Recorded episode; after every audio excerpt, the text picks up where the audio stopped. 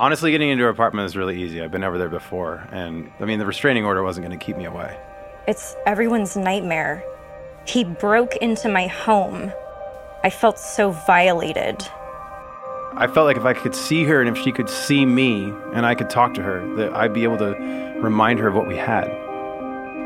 I had no idea what he was going to do. Honestly, I needed to make it clear to her that she was making this huge mistake.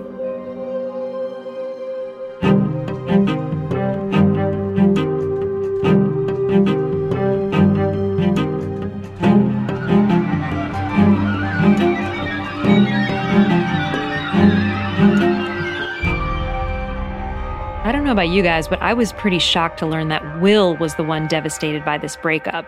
And he's beginning to think and act irrationally, even obsessively. But before we get there, let's meet Penelope. A few months ago, way before I started working on this series, I saw her perform at My Diary, a monthly show at Dynasty Typewriter here in LA, hosted by comedian Lindsay Ames.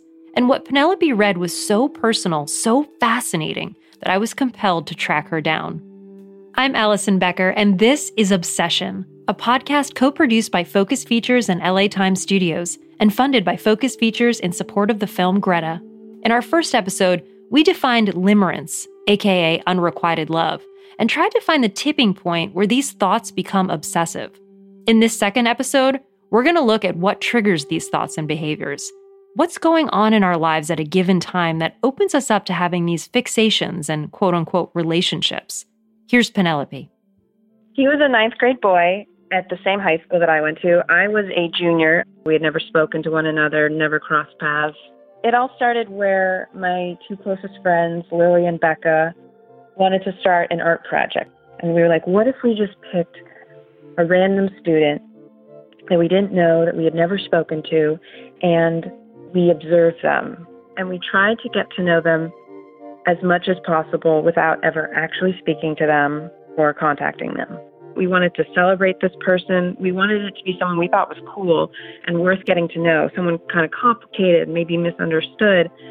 That night, someone sent out an email to the entire school, and there was something about this email that just struck a chord with us. And it was a young man named Mr. Tinkle it was kind of a dorky email being like, Hello, school, I lost my backpack. I'm really upset over this. But we thought it was like really sweet and endearing. And I mean, we must admit we did love his name. We weren't trying to make fun of him, but it was a fabulous name. So we ended up picking him. I wrote in my diary, I remember seeing him and I could tell he didn't really fit in. I could tell he probably wasn't that popular and we saw a lot of ourselves in him. The three girls made it their mission to find the missing backpack. They spent hours looking, but it turned up in the most logical place the lost and found. Penelope took advantage of her time with Mr. Tinkle's stuff. I yeah, I scanned everything in his backpack and he had movie tickets, he had receipts, he had his grandpa's wallet, he had his math books, he had some assignments, he had this hilarious rap that was in sandwiched in between his math book that at one point I had perfectly memorized. I actually think I don't have it in front of me. I I could probably tell you the first few lines of it right now. Um, the rap goes, "The story is old, but the rhymes are new. With a hose after shows, what the hell are you gonna do?" It just was like our first taste of his secret personality that felt like only we knew about, and so it felt special. She returned the backpack, but not before placing some of its contents in what she called the Tinkle file, entry number one. Wanting to get even closer, Penelope began logging his movements in a small notebook. And then one day in the cafeteria, after he finished his meal, she grabbed a piece of his hair and a used napkin and placed it in a Ziploc bag. Entry number two in the Tinkle file. Over the next few months, Penelope continued to collect more items. While her friends grew bored with the art project, she grew obsessed and more daring. She seized an opportunity to sneak into his dorm room over spring break and couldn't resist taking some of his personal things. So I grabbed a ska mixtape, and then I also stole a pair of his tiny little boxer shorts. They were so little. I think they're like red and black and white plaid. I think I slept in them a couple times. Okay, so I was in the audience listening to this diary reading, and I was like, hold up, Penelope. This is no longer an art project, but it is fascinating. And what about Mr. Tinkle? I mean, he must have known he was being watched, right? To maintain a little bit of my anonymity, I'm just going to use my last name, which is the more sort of pertinent part of the story, uh, because it is a funny and particular uh, last name, which is Tinkle. That's right, folks. We tracked down Mr. Tinkle. I never really became aware. Like, I was, you know, pretty surprised and shocked. I thought it was a little bit strange. I also, I think I was like somewhere in the range of like intrigued, a little bit weirded out, and a little bit flattered, probably. Mr. Tinkle has never really shared his experience with anyone but family and close friends. Penelope's one sided love for her idealized Mr. Tinkle ended more than 10 years ago, like most of our adolescent obsessions. But these stories of romantic pursuit and unrequited love withstand time. It's well documented throughout history. As far back as the Bible and Greek mythology, love was a hot topic. Helen of Troy was at the center of an obsessive love triangle, or maybe a love octagon. The Greeks even created a god of unrequited love, Anteros. By the 12th century, there were poet musicians known as troubadours who entertained French royalty with songs of unrequited love and the pain of rejection. The literary references go way back to and include many of the world's most influential writers Shakespeare, Victor Hugo, Gabriel Garcia Marquez, Taylor Swift, Toni Morrison, really the list goes on. Poet Emily Dickinson left behind tortured letters of her unfulfilled desire for a man she cryptically referred to as master. While working on this series, I went down a bit of a rabbit hole with British romantic poet Lord Byron. The very same month he published his famous narrative poem, Childe Harold, he began a scandalous and very public affair with the married Lady Caroline Lamb. She may or may not have been the one who famously described him as mad, bad, and dangerous to know. But he broke it off, and she became relentless in her bid to win him back. She wrote to him constantly, sent him locks of her hair, including her pubic hair. Reading about obsessive love can be wildly entertaining, but to see it acted out is definitely more nerve wracking, especially when it comes from the most surprising people, because obsessive love isn't always spawned by romance or even sexual desire. We're going to take a short break and speak with actress Chloe Grace Moretz, star of the Focus Features film Greta. She plays Frances, a naive young woman trying to make it in New York after the death of her mother. She befriends an older woman, but the maternal charms that brought them together quickly fade, and she finds herself on the receiving end of some very unwanted and disturbing behavior. The movie is most definitely about obsessive love, and there is an interesting, I think, psychological analysis you can do to the character of Greta. I think she is more in love with the idea of having a daughter that is also completely a, a, puppet of sorts to her. You can't puppeteer someone. It's an interesting theme to see in the movie. The minute that they start to get their own free will about themselves and they think it's a little weird to be that close to someone they don't really know that well, and that it does start to feel obsessive, they start to back away because they, they want to. Experts cite a wide range of reasons why some of us may be prone to such one sided, even obsessive relationships. Here's Dr. Alexandra Katehakis, clinical director of the Center for Healthy Sex in Los Angeles our mind is formed in relation to other human beings. You know, if somebody dies and they do an autopsy, they can find a brain, but you can't find the mind. I mean, it just doesn't exist as a structure. It's really in relation to others. So other people make us feel, some people make us feel good about ourselves, some people make us feel out of our mind, some people bring out the worst in us. And so it's a social organ, the brain, and everything is focused back in on um, the person's lived experience. Our lived experience obviously begins when we're infants. How we bond or attach, then, can significantly influence our emotional development, as well as the overall health of our relationships. Remember, Will and Abby's mutual love didn't survive for many reasons. They each brought their own attachment issues to the relationship, seemingly ripped from a Psychology 101 textbook. She dumped me right before the holidays. You know, who does that? I mean, my parents were asking me what our plans were. I had, I, I had nothing to tell them. I'm not going to apologize for ending it when I did. Do I feel bad that I hurt him? Yes, but he sent screenshots of conversations with his mom about me. He was trying to guilt me, just like his mom does to him. My mom can be super judgmental, and Abby was like the first girl that she ever just liked and totally signed off on. I'm like, grow up, Will. I'm not your mother, and it's not my fault she was never around when you were a kid. And the holidays are hard for me too. He knows how close I was to my dad. I still miss him every day. On the anniversary of her dad's death, I reposted a bunch of pictures of us together so that she'd get the notifications. I guess even though it was one sided, I kind of felt like we were still somehow communicating. We were done. Over. I was really freaked out when he posted stuff about my father on Facebook. After seeing this side of him, how could I ever consider getting back together? I heard she went ballistic after I posted, but I think she misunderstood. And then, more good news, I got fired. Kind of thought it would give me a little more time to concentrate on trying to win back Abby, but it honestly made things worse. More time on his hands is not what Will needed. He needed help. Why is he making these decisions that seem so destructive? Here's Dr. Katehakis to explain how, generally speaking, obsessive love develops. These attachment styles get set up um, in infancy. They don't just get up by a single incident. When we think of childhood trauma, we think of that which we remember.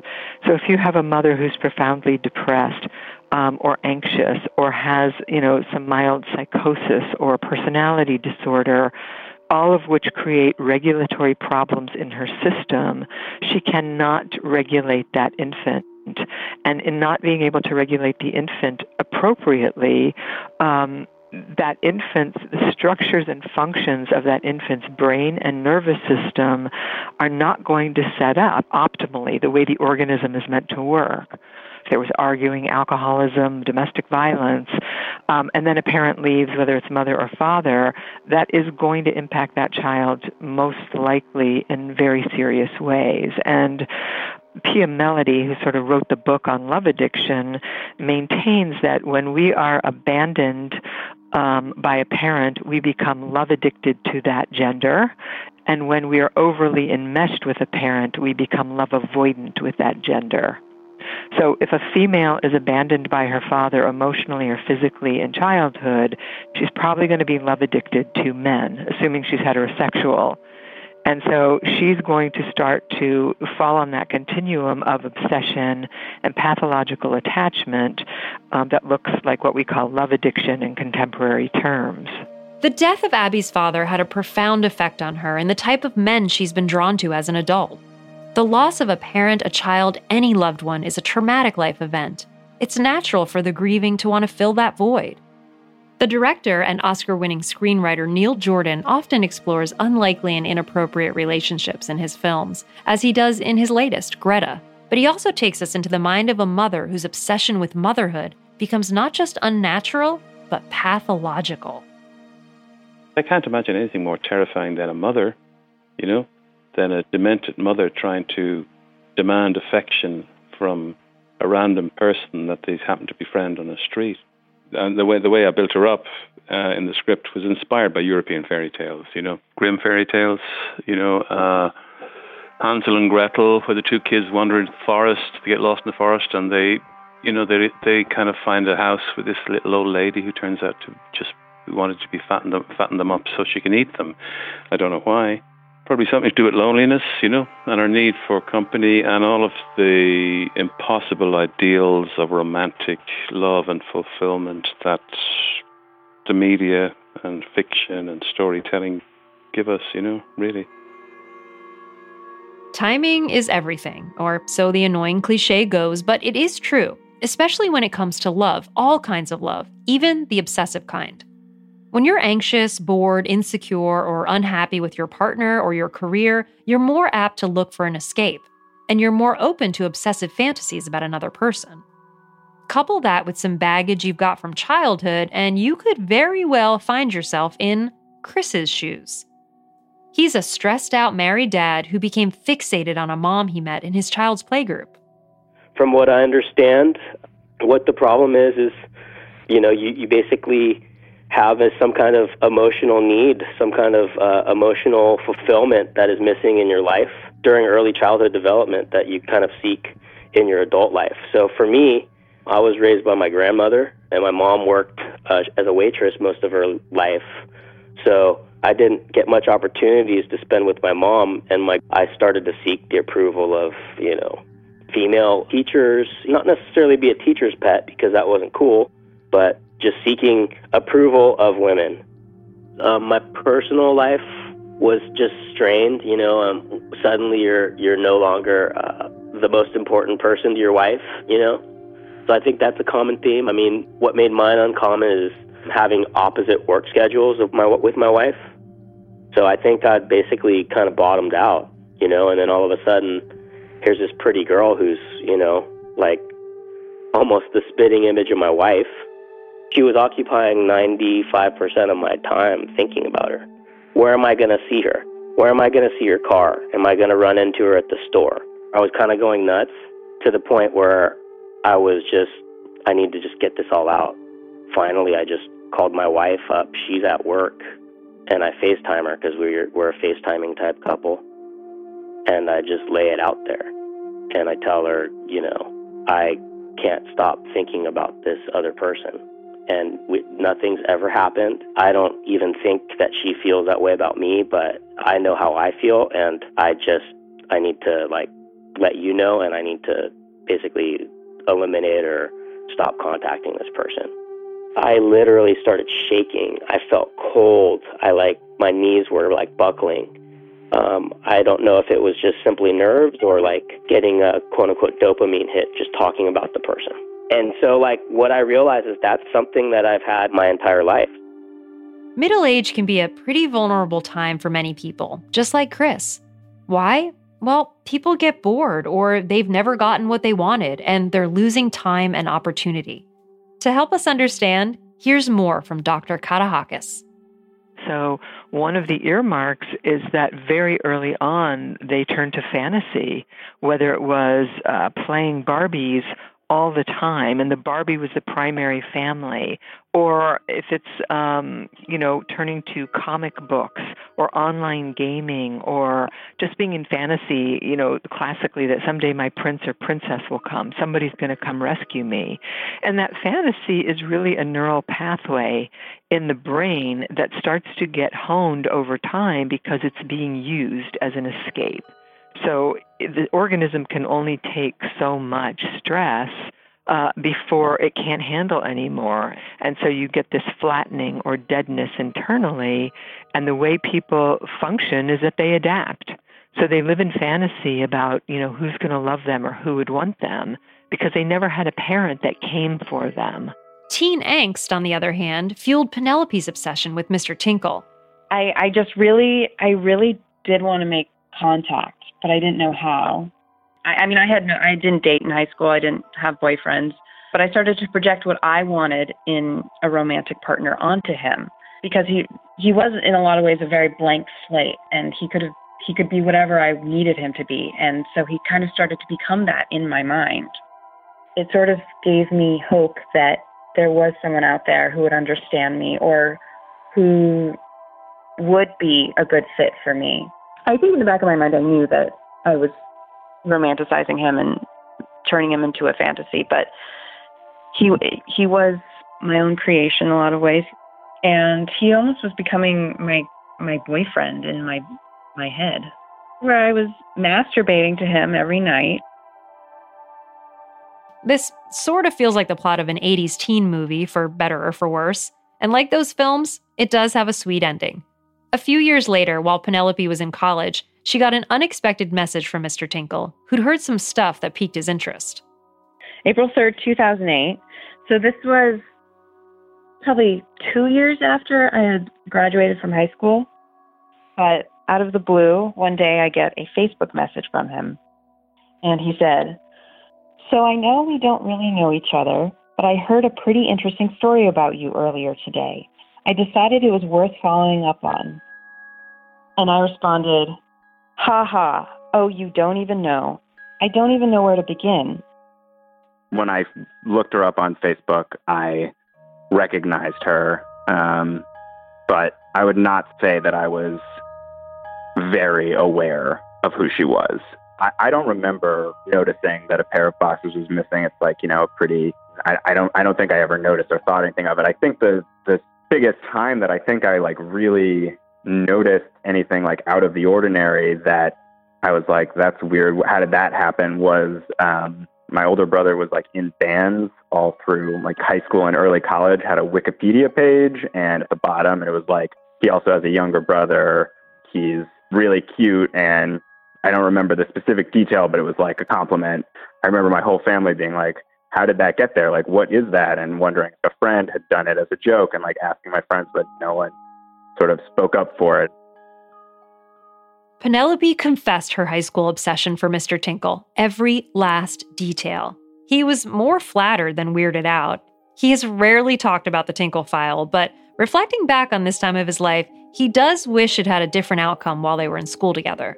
It's like I always had a hard time like telling the story. Like, yeah, it was like this girl, she kind of had a crush on me, or she was like maybe obsessed with me. Like, it feels like such a weird thing to say. Like, it sounds like you're like bragging or something. Like, but it's like a true story. So I never really know like how to talk about it, but but it also doesn't seem like it was like mean spirited, like they were doing like that they were having fun at my expense. As a freshman in high school, if she had just talked to me, um, and maybe I would have been like shy or freaked out, and nothing would have came of it. But I, I guess I just felt like that would have been another way it could have gone, and that something good could have could have come out of it that way. So the innocent schoolyard stalker Penelope didn't have any lasting damage on Mr. Tinkle. Neither was left hopeless or tortured. But the same cannot be said for Abby or Will. Next time on Obsession. Yeah, I was always on the lookout for Abby. I mean, I was always looking for her. You know, sometimes I'd think I, would see someone that looked like her, and it just, I don't know, it felt like a sign, like I had to do something. I kept looking over my shoulder or I'd see something that made me think, did he put that there? Then I got really scared around Valentine's Day.